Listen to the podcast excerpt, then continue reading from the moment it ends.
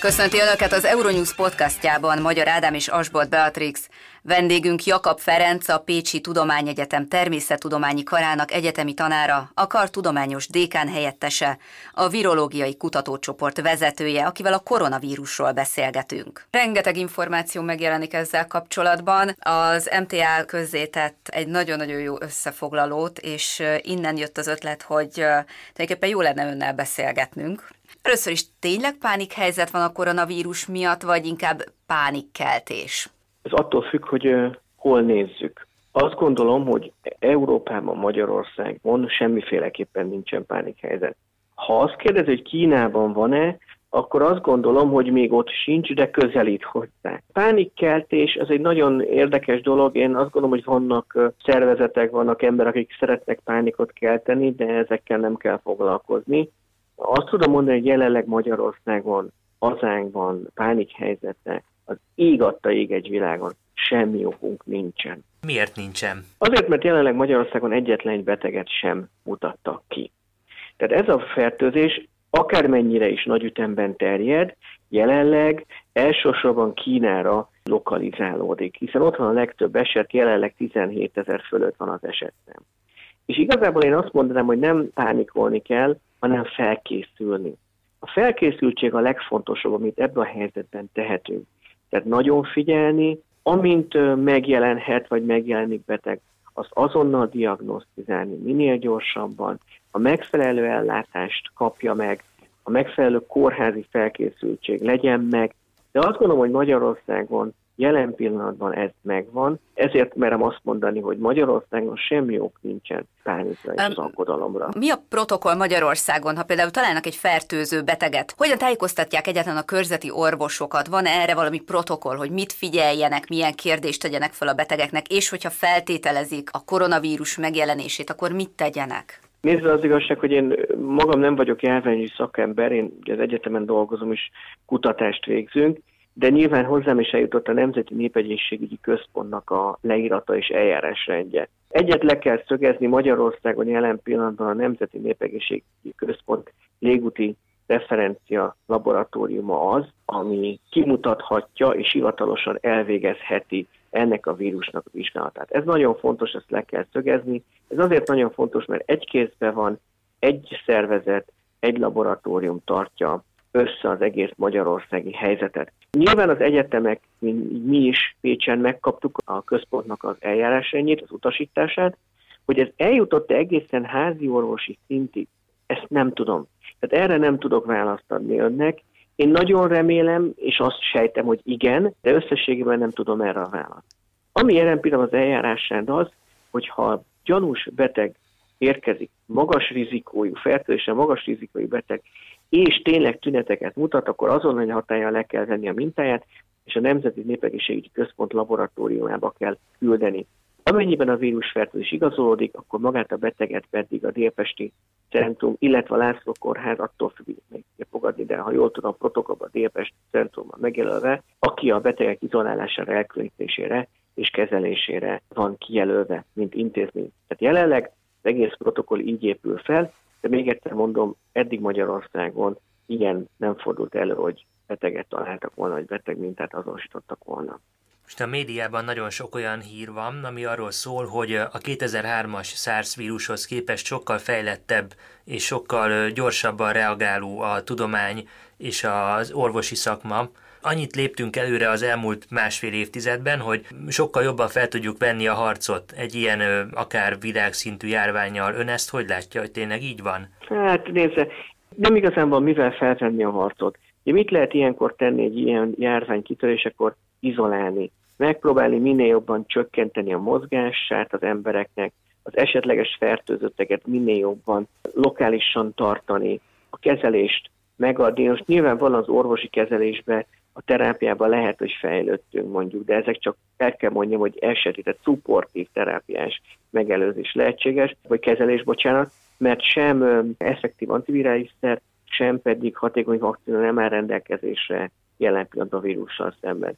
Tehát amit a legtöbb, hogy most tehetünk, az az, hogy gyakorlatilag minimalizálni próbáljuk a vírus terjedését ilyen intézkedésekkel, mint karanténintézkedések, lezárások, vagy az alapvető higiéniás szabályoknak a betartása. Ami a vakcinát illeti, elkezdtek már koronavírus vakcinát dolgozni, több egyetemi, akadémiai és céges laboratórium is tulajdonképpen elkezdett ezen dolgozni. Tehát azt gondolom, hogy ez az új vírust, ami most megjelent, hogy tudjuk integrálni ebbe a meglévő kutatásokba, akkor az felgyorsítja a vakcina kísérleti folyamatot, előbb lesz vakcinánk, de ez így is év vagy évekbe telhet, mire hatékony vakcina forgalomban kapható lesz, vagy elérhető lesz. Az antivirális tekintetében több kísérlet van, igen, erről is olvastam szaklapokba is, hogy bizonyos kombinációkban különböző eddig ismert és hatékony antivirális szerek ennél a vírusnál is lehetséges, hogy hatnak. Legyen így, nagyon örülnék neki, de azt gondolom, hogy akkor át azért nem léptünk a kutatásba, hogy most világ megváltó dolgokat tudnánk tenni néhány hét alatt. A terjedéssel kapcsolatban felmerült bennünk az, hogy Magyarországon, de más országokban is szokás, hogy az emberek kezet fognak egymással találkozáskor, ismerősök puszit adnak. Ezek a fizikai érintkezések mennyiben járulnak hozzá mondjuk egy betegség terjedéséhez, bármilyen betegséghez, és egy járvány esetén kerüljük ezeket az érintkezéseket? Ez segíthet? Egyértelműen igen. Járványi helyzet esetén, még egyszer mondom, járványi helyzet esetén, ezt ki kell hangsúlyozni, ilyenfajta tulajdonképpen társadalmi szokásoknak, vagy kulturális szokásnak kerülése mindenféleképpen hasznos lehet. Ne fogjunk kezet, ne pusziszkodjunk, beszéd közben is tartsuk meg a távolságot, jó, nyilván nem két métert jelent, de hát azért egy relatíve nagyobb távolság egymás között. Igen, rendszeresen mossunk kezet, rendszeresen fertőtlenítsünk. Tüsszentéskor ne csak úgy bele a levegőbe tüsszentjünk, ne a tenyerünkbe tüsszentjük, használjunk zsebkendőt, papír zsebkendőt, azt, hogyha tudjuk azonnal dobjuk is el, vagy gyűjtsük be valamilyen zacskóba, és utána dobjuk el. Ha nincs a kezünknél zsebkendő, akkor tüsszentsünk a könyök hajlatunkba, az még, az még szintén jó lehet. Tehát ezek az alapvető dolgoknak a betartása hihetetlenül sokat számít egy vírus terjedésével és egy járványnak az elburjánzásában. Tényleg nagyon sokat jelent. Tulajdonképpen újra kellene gondolni ezeket a társadalmi szokásokat. Ugye manapság a repülőjáratokkal gyakorlatilag bárhova eljuthatunk nagyon rövid idő alatt a világban, vagyis még amíg egy betegség lapangó időszakban van, és, és nem tudjuk, hogy betegek vagyunk. Ha újra gondolnánk ezeket a társadalmi szokásokat, akkor az segítene megállítani, vagy, vagy legalábbis lelassítani egy-egy betegség vagy járvány terjedését? Megállítani biztos, hogy nem, de lelassítani szerintem igen. Tehát azt gondolom, hogy egy járványos időszakban ez, ezek, ezek fontos dolgok. És egy kicsit visszamegyünk még oda, hogy hogyan alakul ki egy ilyen vírus, még mielőtt ugye elkezdene terjedni. Az, hogy a akár a klímaváltozás miatt melegszik a bolygó, vagy a népesség nőése miatt sűrűbben lakott térségek alakulnak ki, ezek hozzájárulnak, ezek az új vírusok terjedéséhez, kialakulásához, vagy hogyan képzeljük ezt egyáltalán el? Egyértelműen igen, tehát a válaszom megint egyértelműen igen. Nagyon sok kutatócsoport dolgozik ezen, nagyon sok kutatócsoport felhívta a figyelmet, hogy ezek, ez egy nagyon sok tényezős dolog. Amit ön most elmondott, ezek nagyon fontos tényezők ennek a kialakulásában. A mi kutatócsoportunk is egyébként részben ezen dolgozik, tehát az újonnan felbukkanó fertőző betegségek kutatása. Ezek a vírusok tulajdonképpen nagyon régen már megvoltak, nagyon régen. Egy jelentős részük valamilyen állatban tünetmentesen él, hordozza, átadja, továbbadja, de igazából abban az állatpopulációban, mondjuk egy denevérek körében cirkulál, kering. Bizonyos esetekben, hogyha mi beleszólunk ebbe a természetrendjébe, hogy így mondjam, akkor bizony átugorhat egy-egy vírus egy állatról egy másikra, vagy akár egy emberre is. Ezt értjük mi fai határok átlépésének. Ez számtalan esetben bekövetkezett, jelen esetben is ez történhetett. Ez alapvetően ez a vírus, most már szinte biztosan mondhatjuk, hogy nagy valószínűség, hogy egy denevérek által hordozott kórokozó, amely vagy direkt vagy indirekt módon került az emberi populációra. Ugye a SARS koronavírus járvány esetében ott tudjuk, hogy volt egy köztigazda, tehát indirekt módon jutott el hozzánk, egy köztigazda révén, ami a Tibet macska volt. Ennél a vírusnál nem tudjuk még.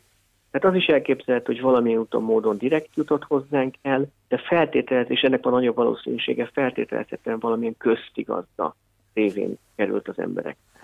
Úgy fogalmazott, hogy ha az ember belenyúl a természet rendjébe, erre tudna példát mondani, hogy hogy képzeljük el, hogy milyen emberi tevékenység az, ami konkrétan növeli a vírusoknak a felbukkanási lehetőségét? Rettetesen sok tankönyvi példa van. Mondok egy nagyon egyszerű példát, egy afrikai vírusról, Lassa vírusról beszélünk, amikor a Lassa vírus nagy járványokat okozott néhány tíz évvel ezelőtt, akkor az történt, hogy gyakorlatilag egy bizonyos területen megnőtt a népsűrűség.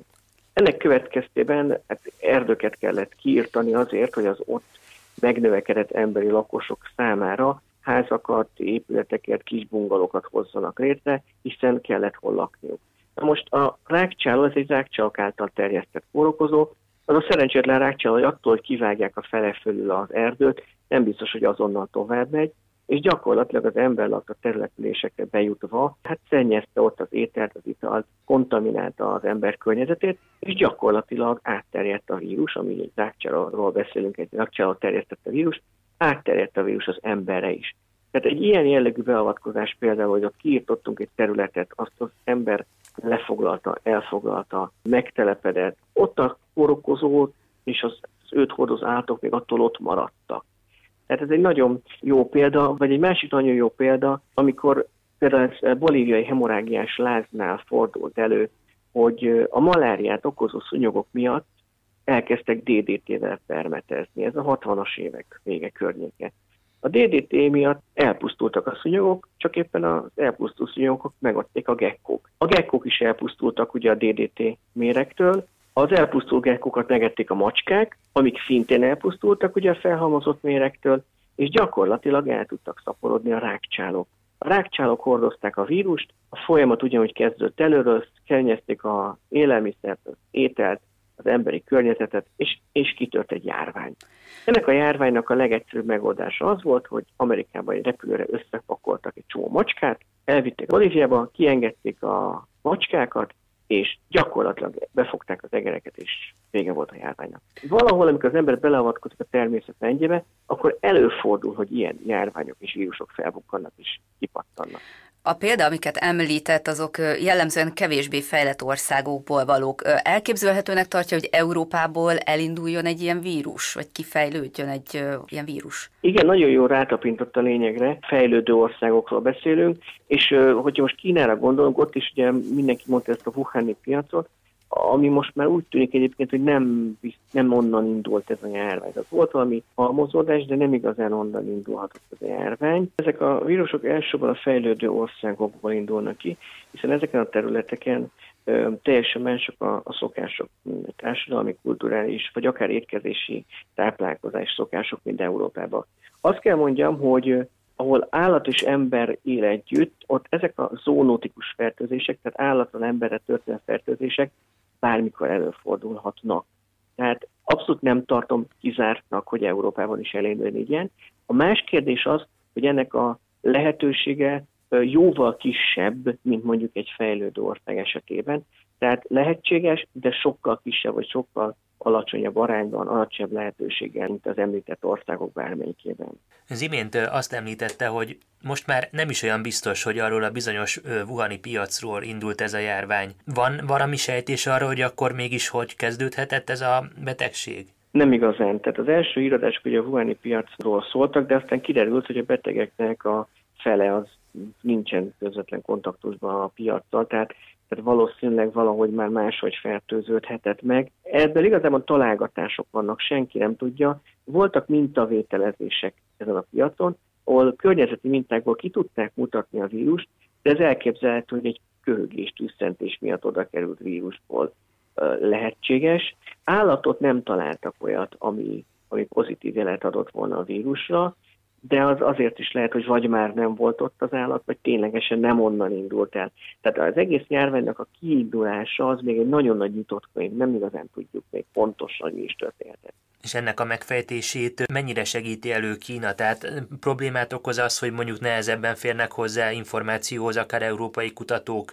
mert ö, esetleg próbálnak eltussolni, elhallgatni bizonyos adatokat a betegségről kapcsolatban. Azért kérdezem, mert nemrég egy olyan hír is megjelent az amerikai sajtóban, ami arra utalt, hogy sokkal korábban észlelték már kínai orvosok, hogy gond van, és hetekkel később jutott el csak odáig a kínai állam berendezkedés, hogy, hogy ebből egy nemzetközi ügyet csináljon. Igen, ezt én is olvastam ezt a cikket. Hát, ahogy szokták mondani, sem megerősíteni, sem megcáfolni, nem tudom ezt. Ilyen irányú információ nekem is csak tulajdonképpen így a, a sajtóban és a médián keresztül van. Elképzelhető, valóban elképzelhető, és pont ezért azt gondolom nehéz lesz felderíteni ennek a, a járványnak a, az eredetét, de bízom benne, hogy azért, ha talán le, lecseng az egész, és a járványos helyzet kicsit alábbhagy, vagy megszűnik, akkor azért időt és energiát fognak fordítani kutatók erre, hogy megértsük ennek a, az egész folyamatnak a miben létét és az eredetét megtaláljuk. Ez egy nagyon fontos dolog lenne.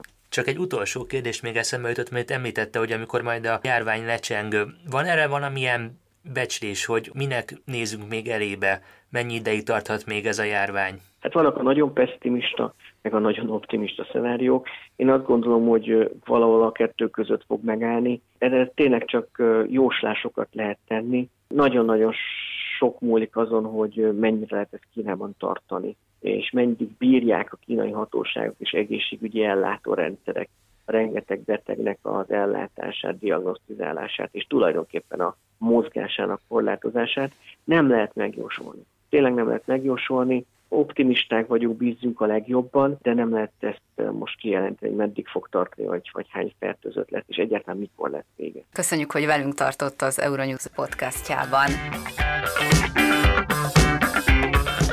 A fertőző betegségek terjedése és a társadalmi szokások újragondolásának összefüggéseiről Hammer Ferenccel az ELTE média és kommunikáció tanszékének vezetőjével beszélgettünk. Jakab Ferenc virológus professzorral beszélgettünk arról, hogy az olyan kulturális szokások, mint például az üdvözlő készfogás vagy a pusziadása a járványok esetén kerülendő kellene, hogy legyen. Hogyan lehet ilyen alapvető szokásokat, ami része az illendőségnek is elhagyni? Hát szerintem ez nem egy annyira bonyolult kérdés, mert máskor is megtörténik az, hogy vannak alapvető szokásaink, amit minden kulturált ember magára érvényesnek tekint, de ugyanakkor olyankor mégsem tartja magát hozzá. Csak mondok egy-két példát, tehát hogyha elmegyünk mondjuk egy kisgyermekes családba, ahol frissen született baba van, ott azért elég zord cipőviselési, meg kézmosási, meg ilyen olyan dolgok vannak, amiket mondjuk kicsit olyan viccesnek tartanánk, hogyha mondjuk egy elmennénk ebédelni, vagy elmennénk vacsorázni valahová vendégségbe. Hogyha pici gyerekek esetében elfogadhatónak, csecsemők esetében elfogadhatónak tart, tartjuk azt, hogy itt most nincs mese, le kell venni a cipőt, meg kezet kell mosni, meg mit tudom én, mit kell még ilyenkor csinálni, akkor szerintem akkor, amikor van egy világméretű járvány, amelynek kapcsán ugye sok vonatkozásban az orvostudomány egyelőre egyik lábáról a másikra áll a, a szőnyek szélén, akkor szerintem az a minimum, hogy ilyenkor felfüggesztünk bizonyos hétköznapi szokásokat. És ön hogyan látja, hogy például ezeket a változásokat hogyan lehet minél szélesebb körben elfogadottá tenni? Mondjuk mekkora a felelőssége a médiának ez esetben? Vagy a szerepe? Hát ez, egy, ez egy egészségpolitikai probléma. Hozzáteszem, hogy nem most van ilyen először, tehát például amikor már volt modern állam, mondjuk a 19. században Európában egy csomó helyen, de még volt Pest is, amiben azért a, még az 1830-as években azért még elég sokan haltak meg, akkor ott ez már egy komoly közpolitikai probléma volt, hogy mit kell csinálni mondjuk a, a brit államnak, vagy a francia államnak azért, hogy megállítsák a járványt, ami hát világjárvány volt, sok millióan haltak meg, és például a, a britek azt a módszert választották, hogy felszámolni az országon belül azokat a területeket, amiből sejtették, hogy valami köze van a kolerához, mert ugye hozzáteszem, e, még nem volt mikrobiológia. Tehát nem nagyon tudták pontosan, hogy mi, mi a járvány, mi a kórokozó, de voltak már ilyen gyakorlati tapasztalatok, és akkor ilyeneket csináltak, hogy a dökutakat betemették, meg felszámolták azt a szokást, hogy mindenki az éjjeli edénynek a tartalmát ez kiönti az utcára, meg ilyesmi, hanem ugye elkezdtek csatornákat csinálni, meg ilyesmi. A franciák ezzel szemben azt csinálták, hogy lezárták a határokat. Mert azt gondolták, hogy ilyen, ez is logikus, ugye, hogyha lezárjuk a határokat, és mindenki karanténba teszünk, aki veszélyeztetett területről jön, akkor nem tud bemenni a kórokozó. Csak hát ez úgy van, ahogy azt a Móricka elképzeli. Egy dolog az elmélet, más dolog a gyakorlat, hát nyilván ezt nem lehet egy országot ilyen hermetikusan elzárni. Mi lett a végeredmény? Franciaországban sokkal többen haltak meg a járványban, mint Angliában. Ebből a mai világra az következik, hogy az, hogy milyen egészségpolitikai intézkedések vannak, és mi történik az embereknek a mindennapi életében ezen intézkedések révén, az mindenek előtt a, a minisztériumon múlik, hogy ilyen egyszerűen fogalmazzak, azon múlik, hogy van-e politikai akarat, van-e szakértelem, és van-e pénz ennek a dolognak a végrehajtására. Ha bármelyik hiányzik, akkor ebből nem lesz semmi se, és akkor majd jó megnézhetjük magunkat. Mert hogy ez nagyon fontos látni, hogy ez nem egy olyan dolog, hogy, ezt, hogy akkor ezt majd rábízzuk az emberekre, hogy Ó, hát persze, hát akkor mindenki kezet, most túrót, most, most mindenki kezet. Az emberek akkor ragaszkodnak higiéniai szabályokhoz, amikor a mások látják őket. Erre nagyon jó szabály, hogy a legtöbb ember nem szokta túrni az órát, de például amikor autót vezet a dugóba, akkor az valahogy azt gondolják az autósok, hogy akkor senki nem látja őket, és akkor ott például túrják az orrukat. Ugye milyen vicces. Na most ilyen alapon megint csak azt gondolhatjuk, hogyha teljesen az emberekre rá van bízva ez a dolog, akkor az nem fog működni. Hát ez persze nem azt jelenti, hogy akkor minden sarkon ott fog állni egy rendőr egy vízcsappal, hogy mindenki mosson kezet, de olyan körülmények között, amikor ennek mondjuk nagy tétje lehet, tehát például iskolában menzán esznek kisgyerekek, stb., tehát akikre fölött úgymond amúgy is van felügyelet, meg ilyesmi, akkor az, az bizony ilyenkor meg kell oldani. Ez egy egészségpolitikai intézkedés. Ön szerint a tájékoztatás az önmagában nem elegendő? Tehát, hogyha például a televízióban, az újságokban, a online felületeken, rádióban elhangzik minél többet az, hogy az emberek mossanak kezet, minél többet, lehetőség szerint kerüljék a készfogást, mondjuk akár egy influenza szezon idején, ami most éppen Igen, van. Az, az egy fontos része ennek az egészségpolitikai intézkedés csomagnak. Az egyik része az, hogy a médiának a megfelelő felületeit használja ilyenkor az állam. A magyar államnak nagyon sok tapasztalata van ezzel kapcsolatban, mert amikor például a menekültekkel kellett ijeszgetni az embereket, akkor volt pénz, politikai akarat, meg szakértelem arra, hogy telerakják az országot különféle plakátokkal, igaz? Na most, ha ugyanezt lehetne csinálni, csak a szomáli menekült helyet oda kéne rakni egy bacillust, és akkor már minden egyszerűbb lenne. A koronavírus kapcsán megint felmerült, hogy a klímaváltozás, a túlnépesedés, a zsúfolt városok egyre inkább növelik a különböző fertőző betegségek terjedését. Újra kell gondolnunk a társas érintkezéseinket, újra kellene gondolnunk ezekkel te miatt? Ilyen szempontból azért érdemes megnézni mondjuk az elmúlt 100-150 évnek a népességváltozási grafikonját, és azt, hogy ezek a népességváltozások hogyan jártak együtt világméretű járványokkal. Na most nem akarom lelőni a poént, de azt lehet mondani, hogy minél többen voltunk az elmúlt 150 évben, annál kevésbé voltak pusztító járványok. Ez leginkább nyilván a mikrobiológiának köszönhető, meg a védőoltásoknak, de azért alapvetően ez a fő tendencia. Az, hogy egyre több ember lett a világon az elmúlt 150 évben, az többek között pont annak volt köszönhető, hogy a különféle egészségügyi kockázatokat, betegségeket, járványokat sokkal nagyobb hatásokkal tudtak kezelni az orvostudomány és az egészségpolitika szerte a világon. Az Euronews podcastját hallották a koronavírusról. Köszönjük figyelmüket!